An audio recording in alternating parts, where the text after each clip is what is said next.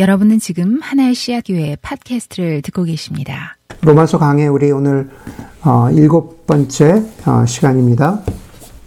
어, 여러분 꽤 괜찮은 어, 부모가 있다고 한번 어, 가정을 해봅시다. 성품도 훌륭하고 참 신앙도 좋은 부모입니다. 남을 잘 배려하고 자녀들을 사랑하는 일에도 헌신적이고 모범이 되는 사람들입니다.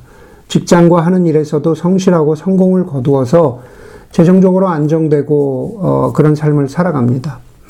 뭐 운동도 열심히 해서 보기에도 좋고 지적으로도 뛰어나고 유머 감각도 좋은 그런 사람들입니다. 무척이나 완벽해 보이는 부모이지만은 그들도 역시 부모이기 때문에 아, 자녀를 키우는 일에서는 아, 사춘기 아이들과 아, 갈등이 있습니다. 아이들이 스마트폰, 스마트폰을 들여다보는 시간, 게임하는 시간, 식습관, 통금 시간, 뭐 옷이나 화장, 어, 부모이기 때문에 아이들을 향해서 갖고 있는 그러한 규칙이 있는 거죠. 그렇기 때문에 아무리 좋은 부모라도 그 부모 밑에서 자라는 사춘기 아이들은 답답하다고 어, 느끼고 부모가 자기의 마음을 몰라준다고 그렇게 불평을 합니다. 뭐 엄마 아빠의 규칙이 너무 빡세다고 그러는 거죠. 사실 이런 장면은 어느 집에서나 쉽게 볼 수 있는 장면입니다. 그리고 어쩌면은 우리 가정에, 우리 교회 어떤 가정들은 어, 이제 몇 년 지나지 않으면은 금방 보게 될 그런 장면들입니다. 부모가 저렇게 좋은데, 어, 왜 아이들이 좀 말을 안 듣지? 하는 거. 예. 그 어느 가정에나 다 있는, 있을 수 있는 장면이라는 거죠. 여러분, 아이들의 눈에서 보면은요, 어, 부모가 세워놓은 규칙이나 기준들이 못마땅하고 아이들이 보기에는 자신들이 원하는 것과 좀 많이 다를 수 있지만은 그렇다고 아빠가 세워놓은 그 규칙들이 아, 그 원칙들이 악하다 혹은 그 어, 기준들이 죄다 이렇게 할 수는 없습니다.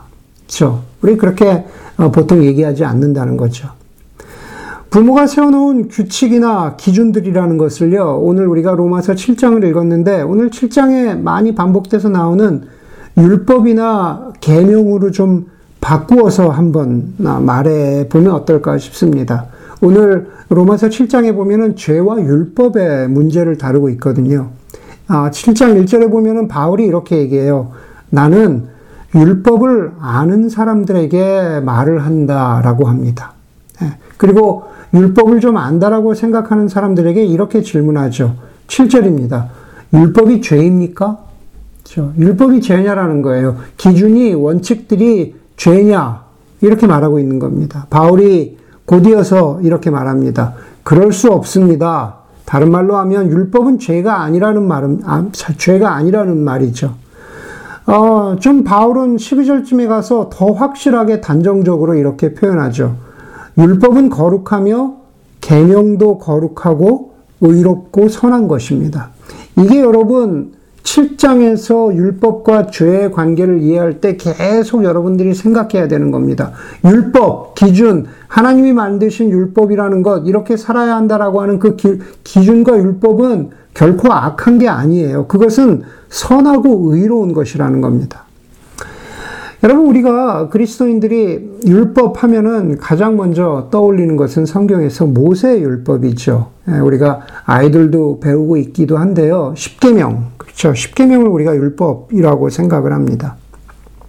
그런데 율법을요 어, 우리가 흔히 무엇을 하고 혹은 혹은 무엇을 하지 말아야 한다라고 하는 하나님 아버지와 인간 사이의 명령과 순종이라고 생각한다면 그 율법은 어, 돌판에 새겨졌냐 그렇지 않냐의 차이가 있을 뿐이지 사실은 더 이전으로 올라가죠. 그래서 어디로 올라가냐 하면은 창세기로 거슬러 올라갑니다. 하나님은 창세기 2장 16절에서 어, 아담과 하와에게 이렇게 말씀하십니다. 동산에 있는 모든 나무의 열매는 내가 먹고 싶은 대로 먹어라. 그러나 선과 악을 알게 하는 나무의 열매만은 먹어서는 안 된다. 그것을 먹는 날에는 너는 반드시 죽는다.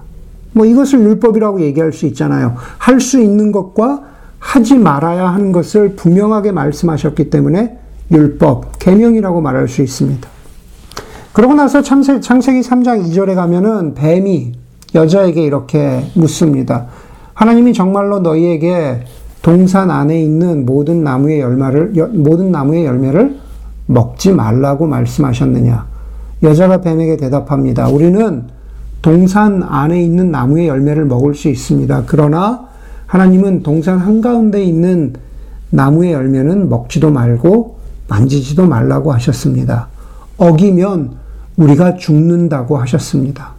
뱀이 여자에게 말합니다. 너희는 절대로 죽지 않는다. 하나님은 너희가 그 나무 열매를 먹으면 너희의 눈이 밝아지고 그리고 하나님처럼 되어서 선과 악을 알게 된다는 것을 아시고 그렇게 말씀하신 것이다. 여자가 그 결과적으로 어떻게 되죠? 여자가 그 열매를 따서 먹고 함께 있는 남편에게도 주니 그도 그것을 먹었다. 그러자 두 사람의 눈이 밝아져서 자기들의 자기들이 벗은 몸인 것을 알게 되었다. 창세기 그렇게 말합니다.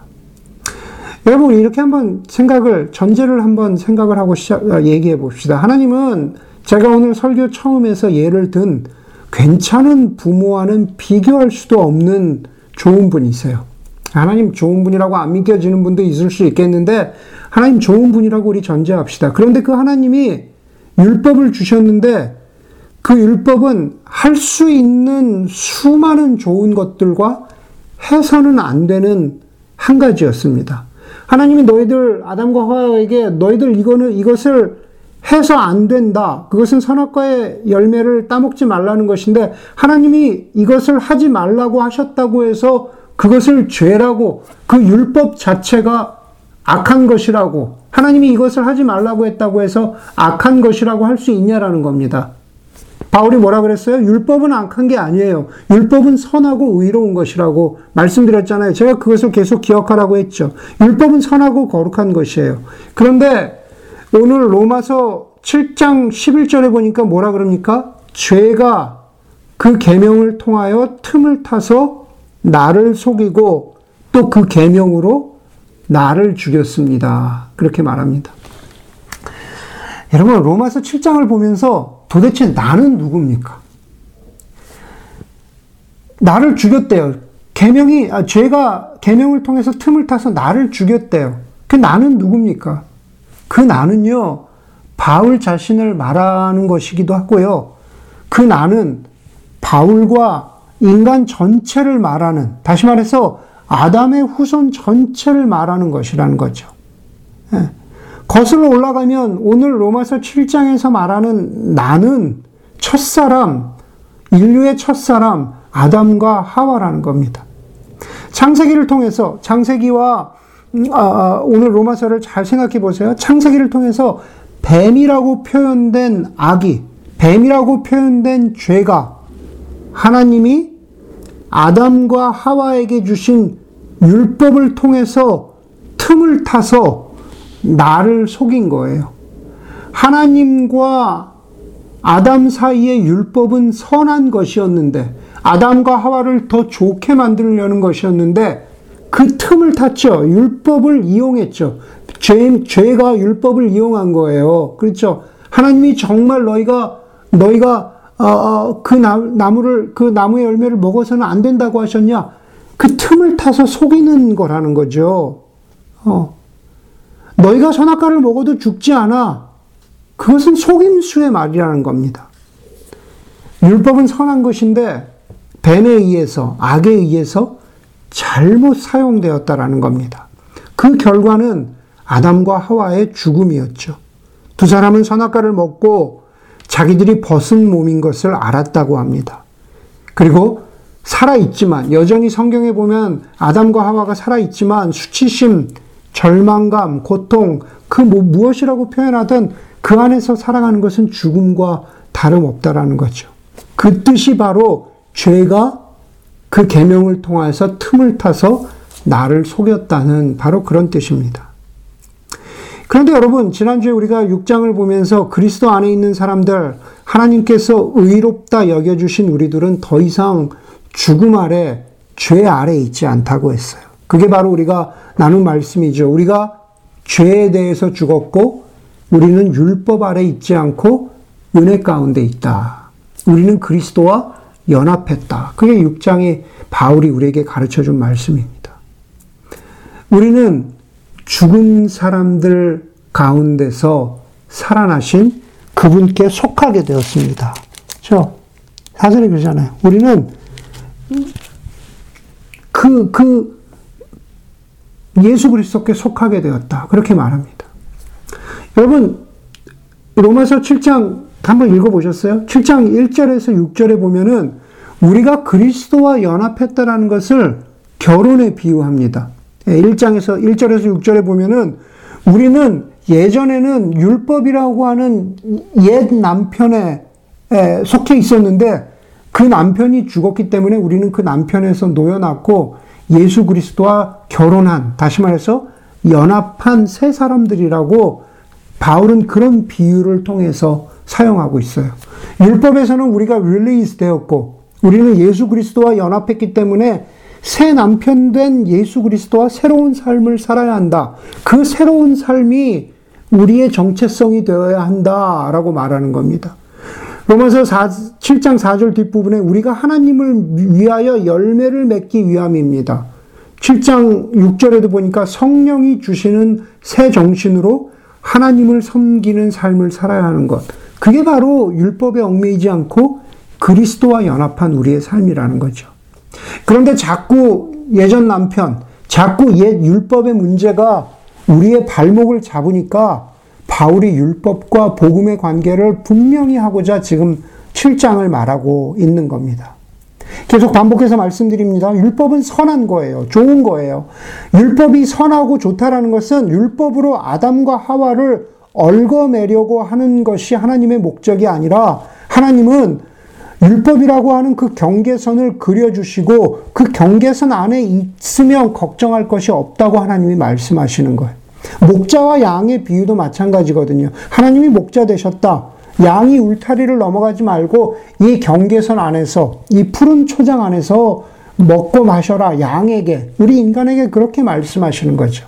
아담과 하와의 행복, 바로 우리 인간의 행복을 하나님이 바라신다라는 거죠. 제가 로마서 말씀을 나누면서 자꾸 누가복음 15장을 제가 반복해서 말씀드리는데 누가복음 15장 두 아들의 비유도 같은 메시지를 저희에게 말하고 있어요. 작은 아들은 아버지의 경계선 안에, 아버지의 품 안에, 아버지의 다스림 안에 있었으면은 분명 행복했을 거라는 겁니다.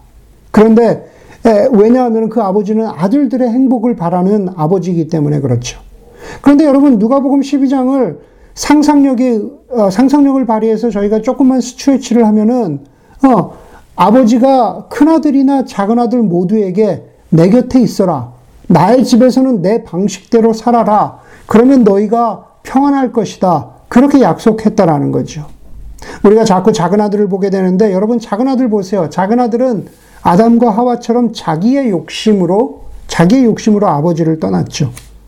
오늘 7장 말씀을 통해서 보자면 7장 11절 말씀을 보자면은 그 작은 아들에게도 죄가 틈을 타서 작은 아들을 속인 거죠.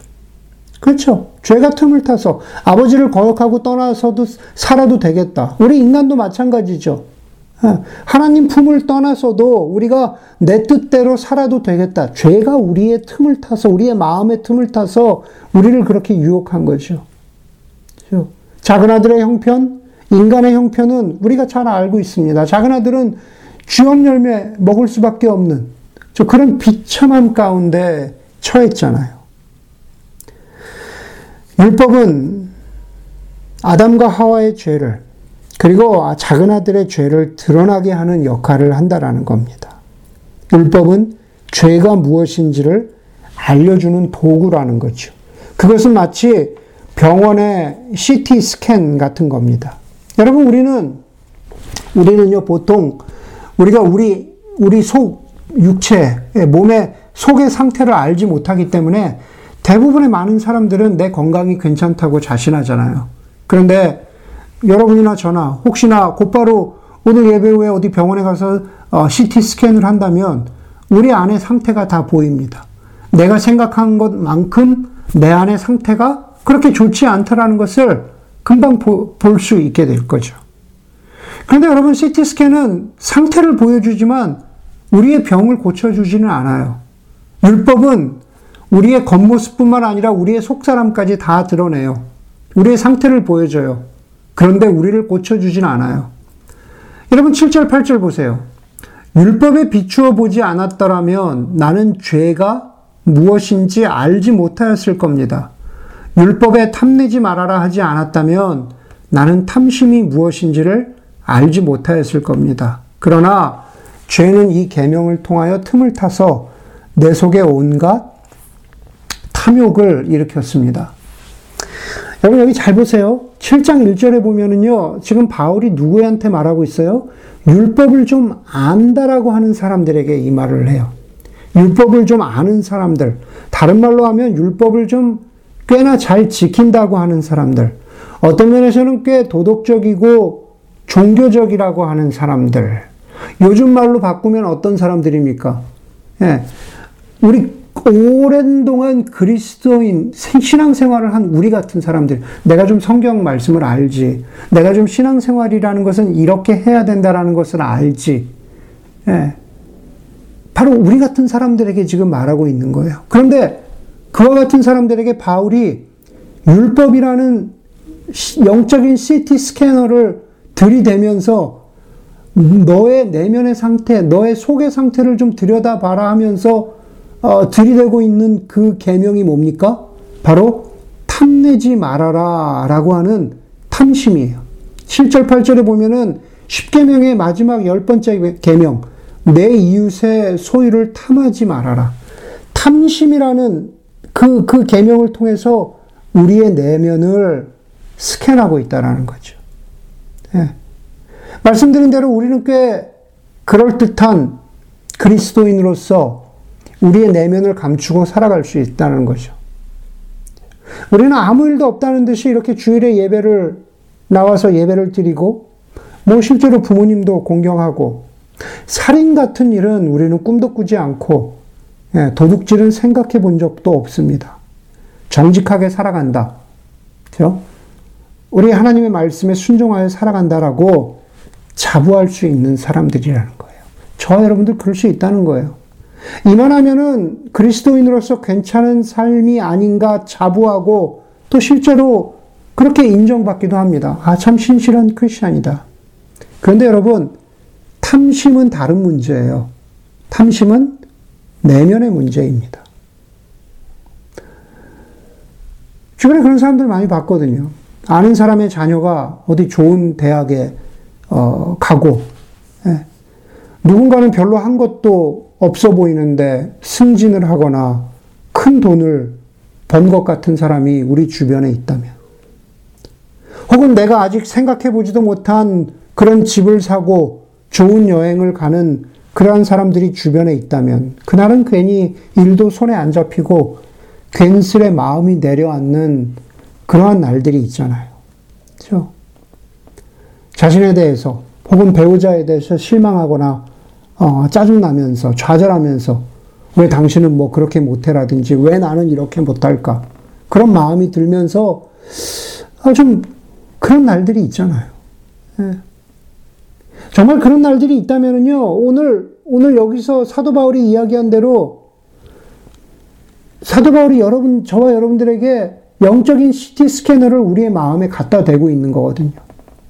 예. 율법에 비추어 보지 않았더라면 예, 나는 탐심이 무엇인지 알지 못했을 것인데 선한 율법이 내 내면을 들여다 보니까 어 나는 탐심의 다른 모양을 내가 가지고 있구나. 탐심의 다른 모양의 죄를 내가 짓고 있구나. 라는 것을 가르쳐 준다라는 겁니다. 여러분, 누가복음 15장에 큰아들을 한번 보세요. 그 사람 겉으로 율법을 잘 지키는 사람이죠. 충실한 사람이죠. 하나님 아버지 말씀에 순종하는 사람입니다. 아버지를 떠나지 않았어요. 아버지가 시키는 것 잘 지켰습니다. 그런데 율법을 어기고 떠났던 동생이 돌아오니까 그 아들이 동생을 반겨주기는 커녕 화를 냅니다. 아버지에게 불평하는 거죠. 여러 해를 두고 아버지를 섬긴 나를 위해서는 염소 새끼 한 마리도 주신 일이 없었는데, 내이 어, 어, 어 불순종하는 이 동생에게는 송아지를 잡아 주십니까? 예. 그 큰아들의 내면에다가 영적인 CT 스캐너를 들여대니까 탐심이라는 그 마음이 거기 안에 있는 거예요. 왜? 왜 저 사람에게? 나는 이만큼 했는데 나에게는 보상이 없으면서. 바로 그 큰아들의 태도가 탐욕의 다른 이름이라는 겁니다. 여러분, 9절과 10절 유심히 보시면은요, 전에는 율법이 없어서 내가 살아 있었는데, 계명이 들어오니까 죄는 살아나고 나는 죽었습니다. 율법과 계명은 같은 말이에요. 그런데 거기 보니까 그 전에는 율법 혹은 계명이 없어서 내가 살아 있었는데 좀 어렵죠. 무슨 얘기냐면은 율법이 없었다라는 것은 율법의 참 의미가 내 속 사람까지 건드리지 않았다는 말이에요. 율법이 없었다는 말은 율법이 정말 내 존재를 태클하지 않았단 말이에요. 율법이 나를 불편하게 하지 않았단 말이에요. 네, 율법이 나를 불편하게 하지, 않으니까 우리는 그냥 가식적인 사람으로 살아갈 수 있는 거죠. 그게 바로 율법이 없어서 전에는 그냥 내가 괜찮다, 내가 살아있다, 라는 그런 뜻이라는 겁니다. 네. 그런데 계속 말씀드리죠. 율법이 내 속사람까지 스캔하고 탐욕과 탐욕처럼 내가 감추거나 은근히 거부하고 싶은 것까지 드러나니까 내 안에 죄가 생생하게 드러나고 그 결과로 나는 죽었다.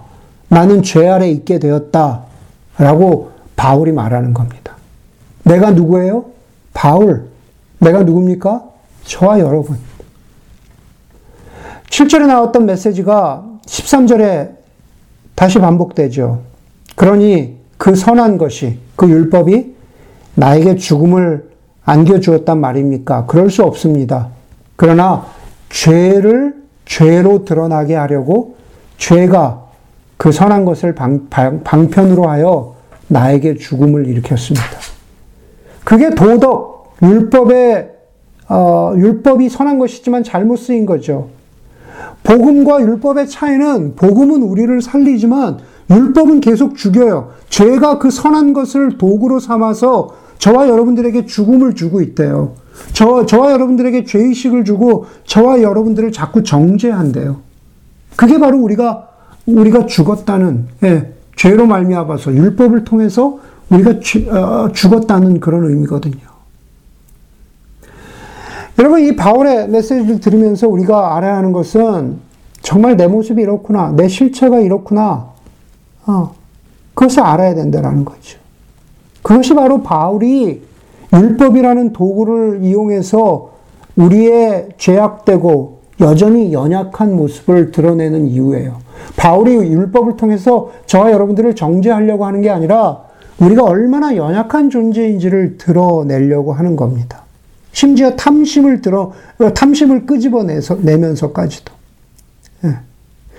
창세기 3장에 보면은 하나님께서 벌거벗은 아담과 하와에게 가죽 옷을 입혀주시잖아요.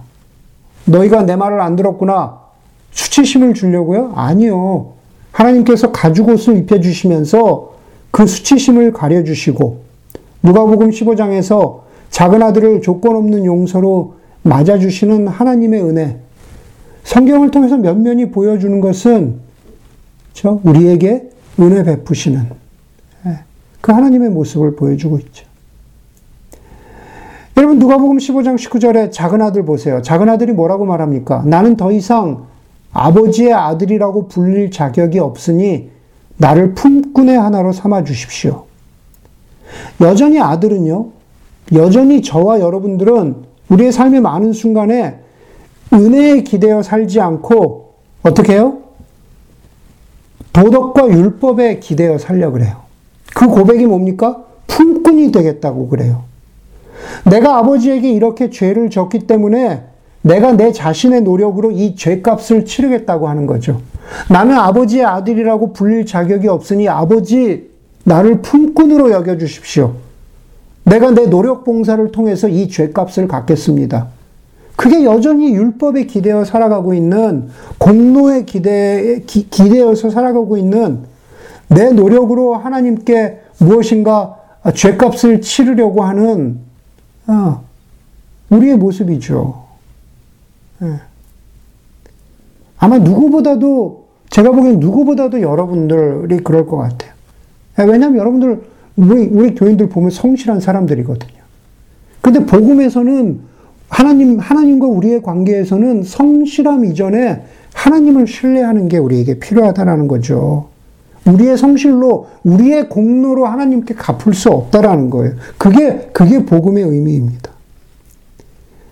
우리가 우리를 품꾼으로 보는 것이 너무 자연스럽고 그게 당연한 문제 해결 방식으로 해결 방식이라고 배운 게 우리에게 각인된 그러한 삶을 살아가는 방식이죠. 하나님의 방식은 다릅니다.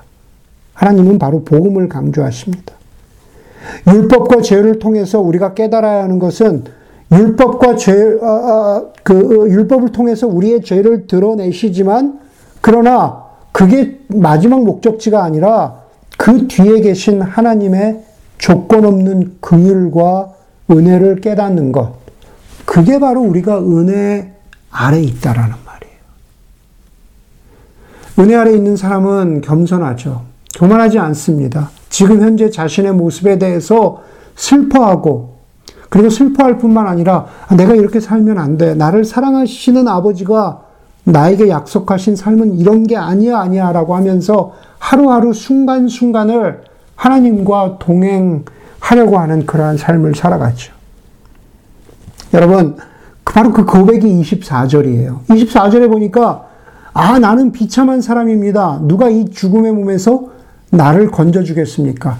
여러분, 그, 로마서 7장 14절부터 24절까지는 영적으로 고민하고 갈등하는 우리 인간의 모습을 보여주고 있잖아요. 그렇죠?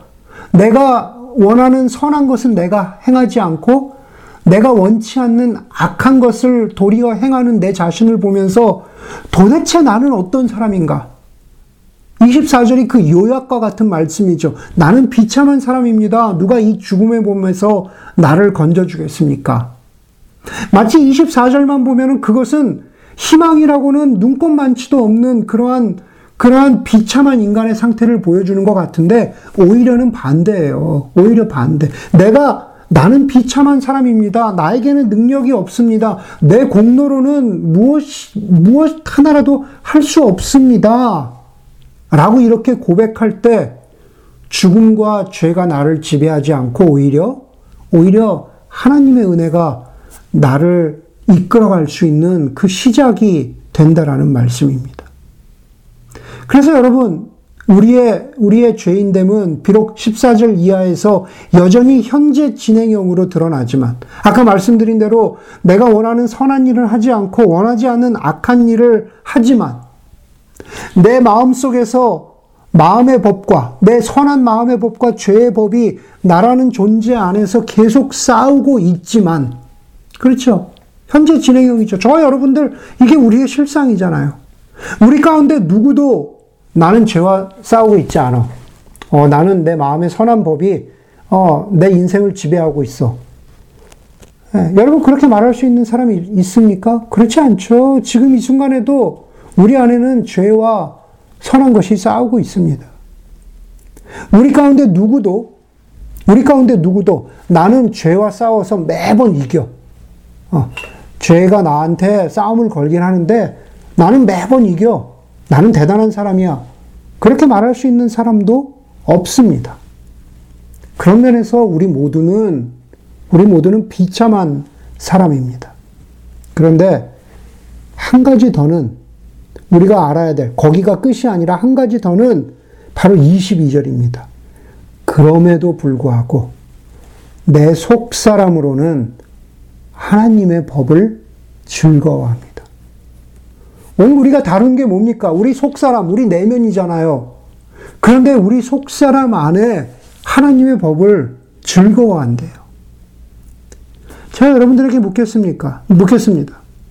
우리의 속 사람이, 우리의 자아가, 예, 우리의 내면이 정말로 하나님의 법, 하나님의 방식, 하나님의 아버지 되심, 하나님의 은혜, 하나님의 긍휼을 즐거워하고 있다면 조금이라도 하나님의 그 신실하심에, 하나님의 긍휼하심에 기대고 있는 마음이 있다면 그것은 우리의 속사람이 하나님의 법을 즐거워하고 있다는 증거입니다. 여전히 악한 것에, 여전히 죄에 지고 있는 것 같은 매 싸움마다 지고 있는 것 같은 상태가 우리의 상태이지만 그러나 그럼에도 불구하고 예, 하나님이 예, 하나님이 우리를 이끌어 가세요. 하나님이 우리를 죄 아래 두지 않으시고 은혜 아래 두세요.